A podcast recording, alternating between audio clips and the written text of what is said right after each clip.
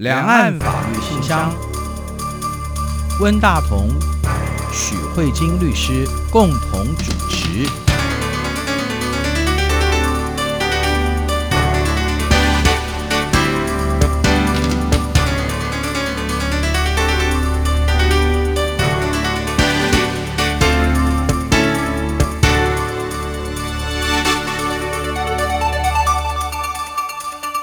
各位听众，新年好！这里是中央广播电台两岸法律信箱，我是温大同。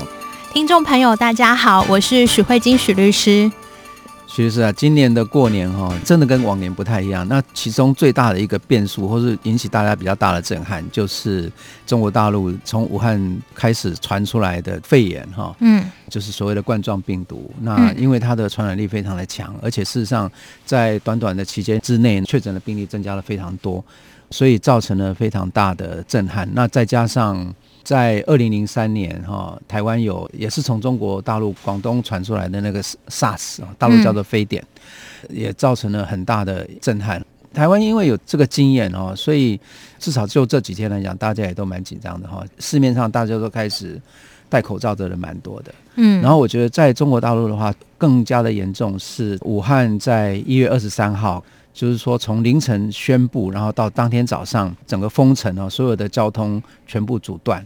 接下来过几天，湖北省的其他的各个地跟市相继的都宣布封城，那几乎是整个湖北省都封掉了，整个省都封掉。我觉得这是一个不可思议的状态，嗯，蛮极端的。对，而且在中间有有一个，就是远在千里之外的广东省汕头，那么他突然也。宣布要封城，可是过了两三个小时之后，他又取消掉了。啊，这是一个很有趣的一个决策，这样子。然后呢，呃，武汉封城之后，它的病例其实是很快又增加，而且我觉得武汉的这个封城造成了一个比较大的影响是，据说在宣布封城的时候，嗯，因为它中间有一个时间差，所以有非常多的武汉人拼命的往外跑。结果呢，造成了全世界各地，不管是日本也好、台湾也好、香港也好，或者其他各个地方，甚至包含连西藏，嗯，西藏最后也都有武汉肺炎的确确诊病例，也都是因为武汉人，嗯，所以武汉人全部跑到全世界各地去，然后把 把那个。武汉的肺炎传到全世界去，所以它的这个封城期，我我觉得就是防疫的策略上来讲，可能也是一个值得检讨的地方。不过我那一天在武汉封城的时候，我那时候因为跟许律师做呃法律节目这么久哈，我我像我的人权意识跟法治观念有稍微有一点感觉，所以我马上就问一个问题，就是说，诶，封城这样的一个决策，就法律上来说，就宪法的层次来说，它有根据吗？好，那我们也知道，就是在宪法当中有所谓的紧急状态。嗯，紧急状态的时候，政府可能是可以做一些紧急的措施。嗯，可是这个紧急的措施是不是有它的比例原则以及它的程序正义？嗯，啊，我觉得这好像似乎是应当要讨论的。然后我觉得也蛮好的，我的那个脸书的朋友给我蛮多的回应，这样子。嗯，不过我想，呃，许律师，你对这个问题应该也是非常关注的，而且我觉得说。就台湾的经验来讲，台湾有一个很宝贵的经验，就是在二零零三年那个 SARS 流行的时候，嗯、台湾其实也有和平医院的整个封院的经验，嗯、就台北市政府所做的这个决定。那今天到底它是一个正确的经验还是一个错误的经验？我想在法律上应该也有蛮多的讨论吧。嗯、我想许律师可能都可以跟我们做比较详细的介绍。嗯，谢谢温大哥。因为其实我那天看到那个武汉封城啊，就我就看到你脸书上啊，就有提到说这是不是对人权的一种侵害啊？嗯、我真的觉得温大哥你没有念法律系太可惜了，因为。这个确实是蛮有争议的手段性的。那我们先不来谈封城这件事情，因为很多时候，我在想今天讲的意思是说，就像温大哥讲的，就是封城这个可能是一个蛮极端的手段。但是台湾过去在二零零三年，就是在对抗非典，就是 SARS 的时候，确实面对每天的确诊病例不断的增加。然后防疫，据行政专业人员说，就是防疫贵在险急，然后防疫刻不容缓。那在这样的一个情况之下，面对这种刻不容缓的情况，是不是有可能用比较紧急或应变或临时的行政措施来凌驾于法律之上，嗯、因为毕竟人命比较重要啊。对对，常常会有这样的一个疑虑。那所以台湾就是有一个封和平医院封院，嗯、就没有到封城，但有封院这样子的情况。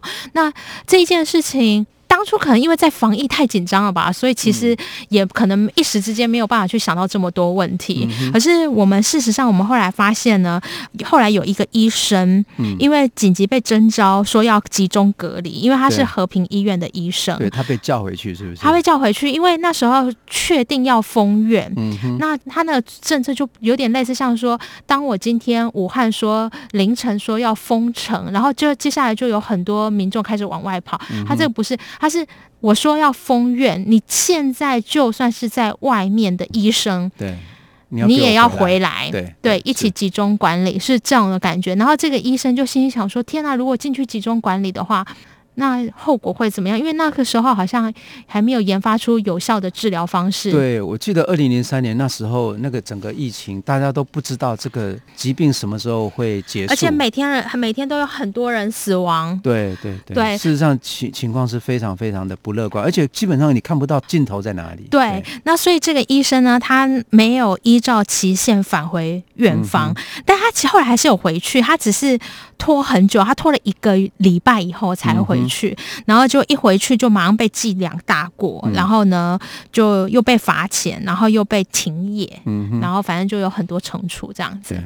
然后这个医生就觉得非常的不公平，嗯、哼那他就提起了很多行政救济的手段。他认为和平医院还有政府对他做的这个行政处分是违反人权的，而且也违法的。他那时候主要提的依据就是说，依照我们的传染病防治法，虽然有提出在这种法定传染病紧急情况的时候，行政机关可以采取必要强制的措施。对，他觉得必要强制的措施不包括把一个人关在院里面不准出来。嗯、他觉得。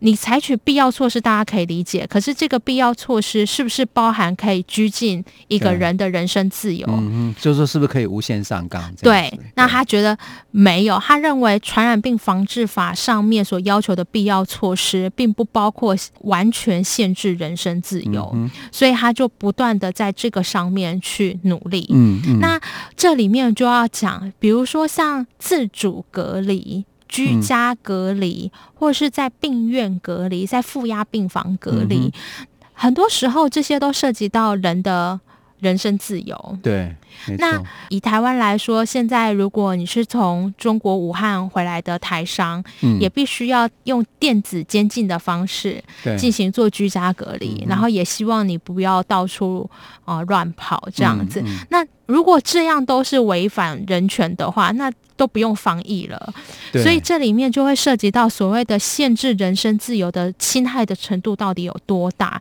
嗯、那这一个医生呢，他就是说，你现在把大家集中在和平医院，嗯，其实某种程度上是把大家跟关在监狱里几乎是一样的。其实就是这样子，因为那时候看到那个和平医院，嗯，他就是不准人员进出嘛，只进不出啦。对，就是说里面的人不能出来。外面的人好像也不能进去，或者是进去就出不来。对对对对，所以它基本上就是一个监狱，而且是一个充满了死亡阴影的监狱。所以我觉得在里面的人事实上应该是压力非常的大，很痛苦。我觉得。而且他这医生说，为什么我说是监狱呢？是进去要进去多久，隔离多久？那个时候都没有人告诉你要隔离多久。比如说像现在，虽然也有居家隔离。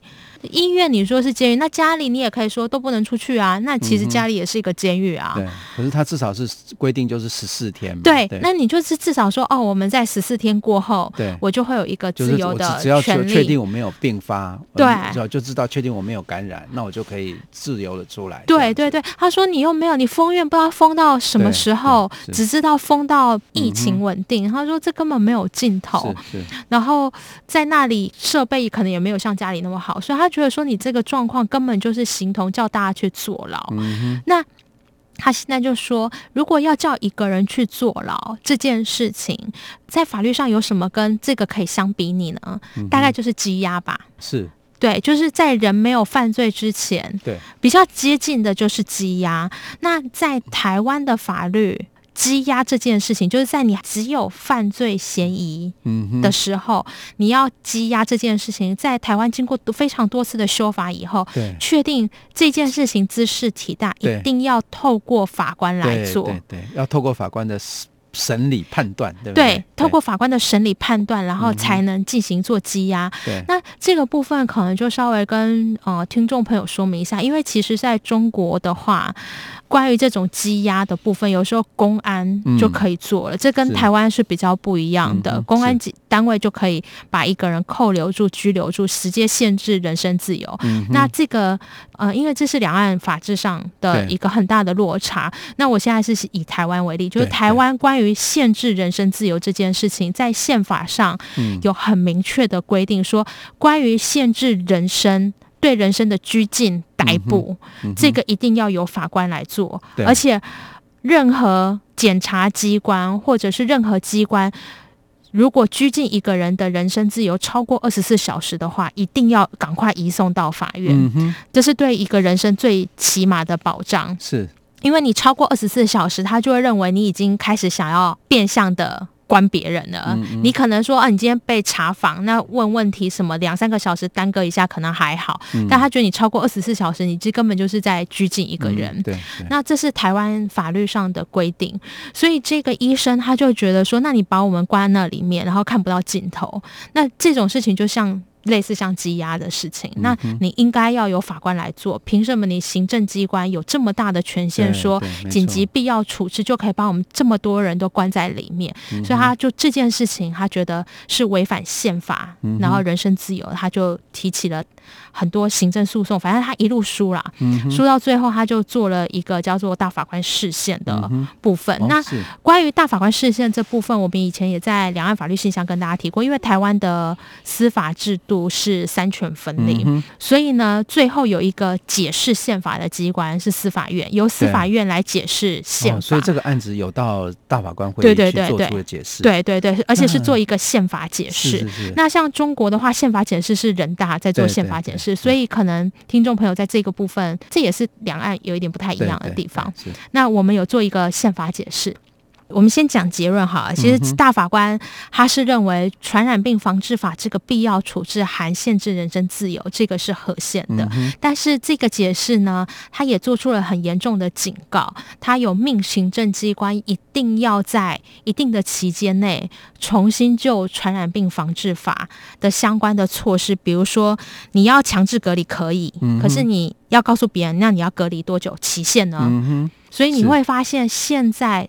那是二零零三年的事了嘛？对，那你就看这一次，大家现在在防这个武汉肺炎这个部分，嗯、你几乎都可以看到任何的隔离都有告诉你期限，至少在台湾、啊、会告诉你说居家隔离几天，在负压病房怎么样，然后什么的都会看到期限，你就会发现说这就是先人。全力奋斗的结果，嗯、然后他也有提到说，那如果你要隔离处置的话，嗯，那你的 SOP 是什么？对对，你要怎么通知别人说，Hello，我要通知你要被隔离了？嗯、那由哪个组织单位来做？然后相关的检验程序是什么？嗯、然后呢，要怎么样才能减少最低的程序侵害？比如说，哎，如果隔离，那你的日常的生活啊，然后或者是起居状态啊，怎么样照顾你？这些都需要有明文的法。法律规定，对。那这一次我们也可以看到，在台湾确实也有很大的改变。比如说，你要进行隔离，那你就会发现，现在医院就会启动各种不同的筛检的方式。比如说，不是你发烧就把你隔离，要询问你的旅游史。嗯，对，发现你是有武汉的旅游史，再加上你又有发烧咳嗽的话，那你这个呢是走独立的门诊。对。对，然后如果你只是发烧，可是呢，你是从中国回来，但不是武汉地区的，嗯，那这也是一个独立的通道门诊，嗯，那这个部分的话，就是也是专长，那跟其他的一般感冒的发烧直接都分流，嗯，你就会发现这一次台湾在防疫的措施上就比较有步骤啊。那这个也是过去大家就是一个失败的或者错误的经验所得到的。当然，那大家当然要争取，对对对，然后才会得到一个更合理的安排。对，因为在大法官解释之后，就告诉行政机关说，虽然我觉得你们过去的措施可能不算是违宪，但是也不是很完全都过关，嗯、所以我希望你们在这部分的话，一定要检讨改进。嗯，好，那我们这一次就先完讲完这个结论，那接下来我们就看看，可能就要看，其实这个部分是是一个非常大的争议的案件，嗯、因为我觉得在一个非常时期，你就看到每天那么多人死亡确诊，嗯、然后传染病不断的扩散，你这时候只希望政府赶快有作为，然后面对法律的要求，又觉得法律很碍手碍脚，我觉得这就是法律坚持的价值，就是说。这个大法官视线里面，你就可以看到所有的大法官们内心的纠葛。嗯嗯、他们知道人命关天，抢救至为重要。可是，如果因为人命关天，抢救治为重要的话，法律原则可以偶尔放一下水，会不会产生以后的问题呢？那这个我们等下休息过后，我们再看一下他们内心的挣扎的故事。OK，好，对，我想传染病的防治跟限制人身自由，确确实实在某一种状况之下，它可能会产生。它是严重搭扯。对对对，那这个。冲突之间到底所牵涉到的法律人是怎么思考这些问题？我们休息一下，等一下继续徐律师跟我们做更详细的介绍。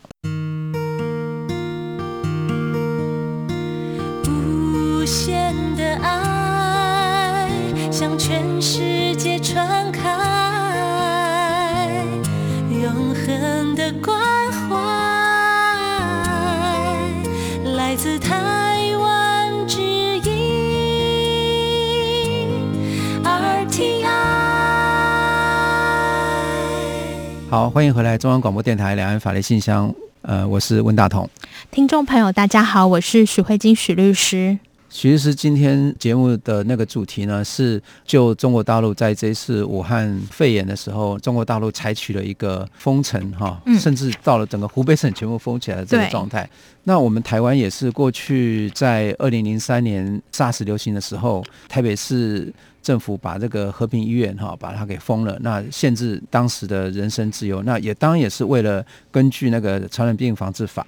那所做的一个所谓的必要的措施，可是也是因为这个必要的措施，让受到这个限制的人，那他受到处分之后，他申请了打行政官司，那到最后申请司法院大法官的这个解释宪法，那大法官会议也做出了解释。这个事件案当然对于我们现在在处理这个武汉肺炎的时候，我觉得基本上更有一个平衡的这个法律规定来可以走嘛，应该是会比以前更有章法一点。不过我想那个。大法官会议当中，我看律师您准备的这个资料，有很多的大法官提出了不同的意见，对不对？嗯、我觉得这应该也是代表了说，关于这个防疫跟限制人身自由，它并不是可以说一刀切，说一定就怎样就怎样。嗯，所以它有很多其实可以不同的看法的。对，因为其实台湾的大法官会。因为既然说会议嘛，嗯、那我们就先来看看台湾大法官总共有几个人。嗯，那其实台湾大法官总共有十五个人。嗯、然后呢，透过讨论的方式会决定一个多数意见，嗯、也就是作为一个大家必须共同遵照的一个意见。那呢，它有一个有趣的地方是，如果你对于这个意见呢结论赞成，但理由不赞成，嗯、或者是你对于结论根本不赞成的话，嗯、你可以以大法官个人的名义，嗯嗯。具体去写出你的协同意见或不同意见，不然如果全部一致表决通过的话，我们就只会有一个解释。嗯、然后，所以在这一个解释出来以后，总共有七份意见书丢出来，哇，就代表说 都会有一半的，对，就是大概有、嗯、都有一种不置可否、不完全接受，对对对。那其中有四份是协同，嗯、也就是说。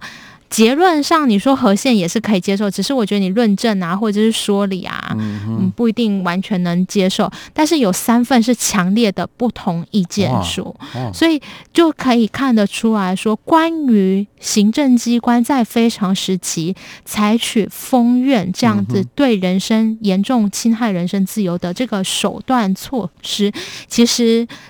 嗯，在大法官作为释宪就解释宪法的角度来说，其实他们还是有很多的忧虑。嗯、大家都知道防疫非常的重要，但是大法官最害怕的事情是，如果以这种恐慌，或者是是说、嗯、哦这件事情很危急，非常危险，嗯，所以我们必须要采取非常极端的措施。嗯、大法官带着我们回顾很多历史，嗯，他说，其实从人类的历史上，对于这种疾病，不论是精神疾病，嗯，或者是传染病，哦、其实人类。向来都有妖魔化的前车之鉴，嗯嗯、对，因为那造成了一些伤害。对啊，嗯、然后大法官也有提到说，人类历史上伤寒以前也是类似无药可医，嗯、那像伤寒玛丽这种的状况，嗯、所以其实很容易执政者就可以找到很多奇怪的理由，说你是传染病，嗯、你是有问题的，嗯、你是怎么样，就恣意拘禁你的人生，所以他很害怕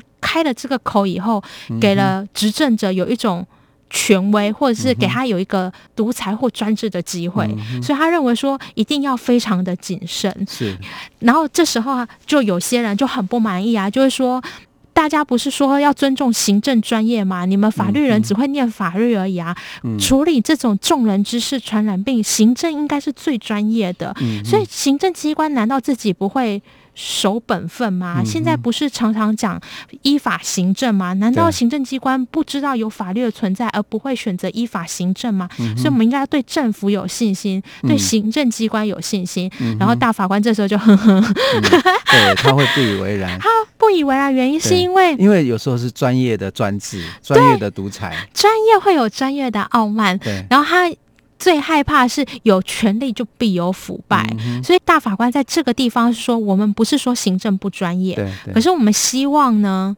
能对行政做监督，嗯、那所以呢，这时候政府代表的部分就会提到说，可是你们法律人做事都很慢呢。嗯、防疫这种东西呀、啊，就是一两个小时就要赶快作证决定。法官东西进入到司法旷日费时，没有个一两年，结论也跑不出来。嗯、然后这时候呢，啊、呃，很多大法官也有提到说，你不能说。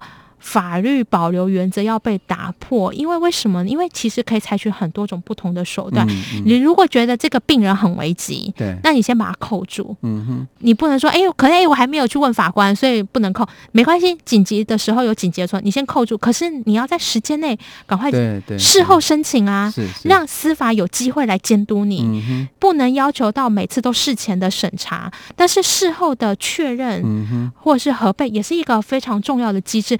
重点就是怕有人利用这样的必要处置，因为必要实在是太模糊了，嗯、然后所以来导致这样子的这个情况。嗯、那整个来说，大法官非常怕行政机关借紧急状况来扩大自己的权利。是这个是在我们台湾的法律上一直，尤其是在解严之后，一直念之在之的一件事情。对。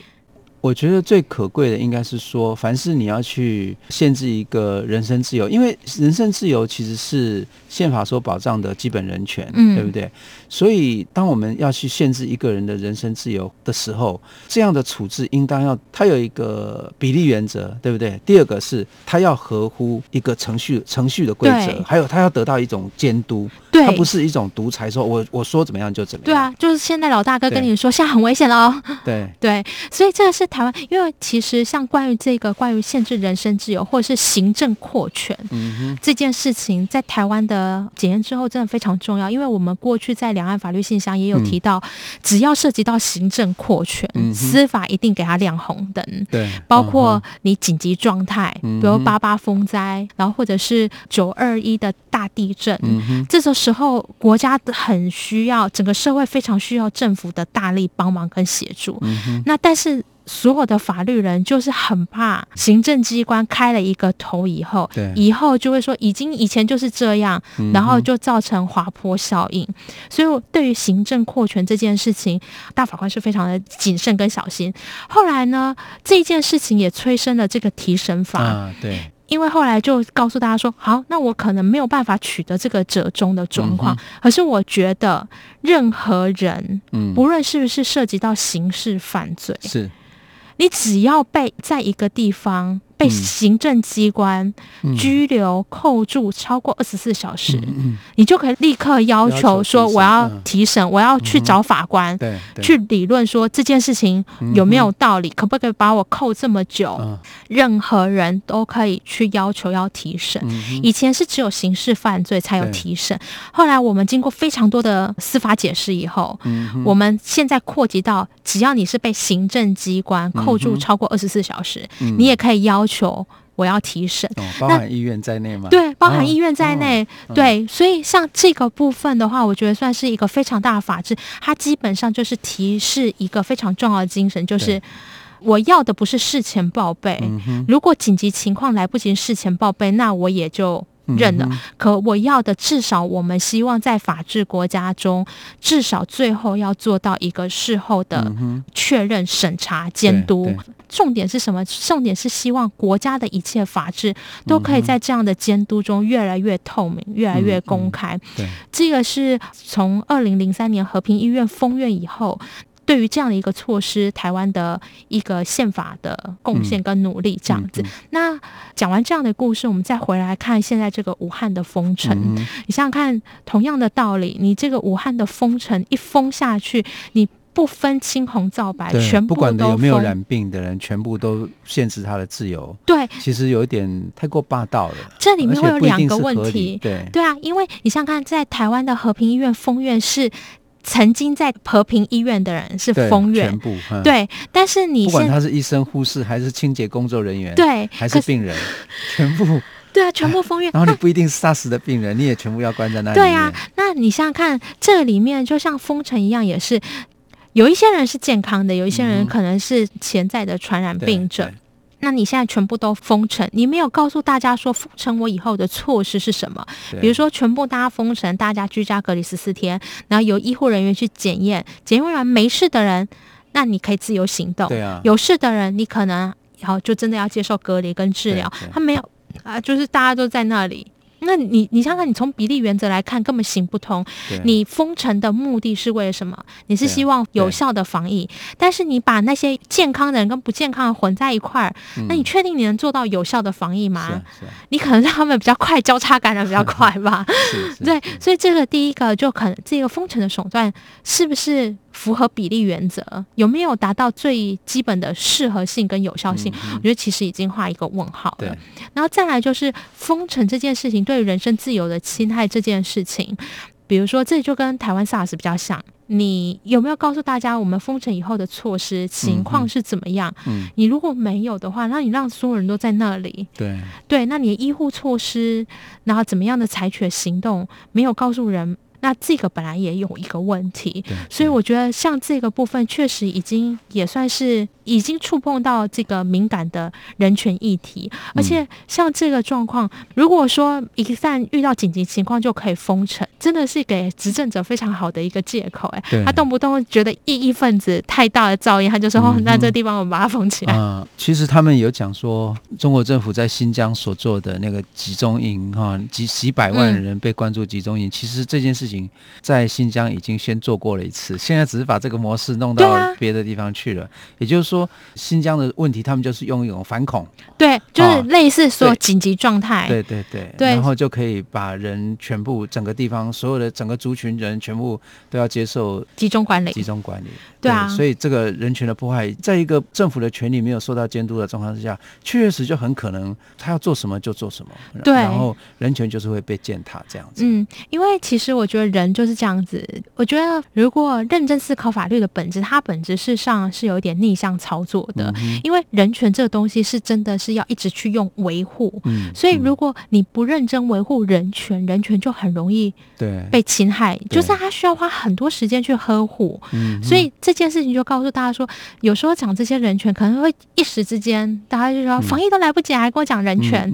但事实上，你真的就会发现，国家当然不会说我做这个工作是要来侵害你人权？哪一个政府这么白目？他一定会找一些看起来是合理正当的目的，包含新疆可能是用反恐，对。然后呢，其他各地的，比如说西藏的部分，对，武汉用防疫，然后西藏的议题可能是维持国家领土完整性，这听起来都具有高度的正当理由。但是这些高度的正当理由往往是非常模糊的，所以这以在台湾来说，在这个部分应该会被高度的放大跟检视。我想这也是呃一个强调民主、自由、人权的社会跟一个集权的社会中间在思维方式上本质上的差别吧，哈。嗯，好，那我们呢就是祝福听众朋友，大家嗯务必出门一定要戴好口罩，嗯嗯，然后呢注意身体，然后呢百毒不侵。对，然后希望这个疾病赶快找到有效的控制的方法跟治疗的方法，嗯、希望大家都能够平安的度过。嗯。这样子。好，今天谢谢许律师，哦，今天节目就到这里了。谢谢各位听众，也谢谢温大哥，我们下次再会，拜拜。拜拜。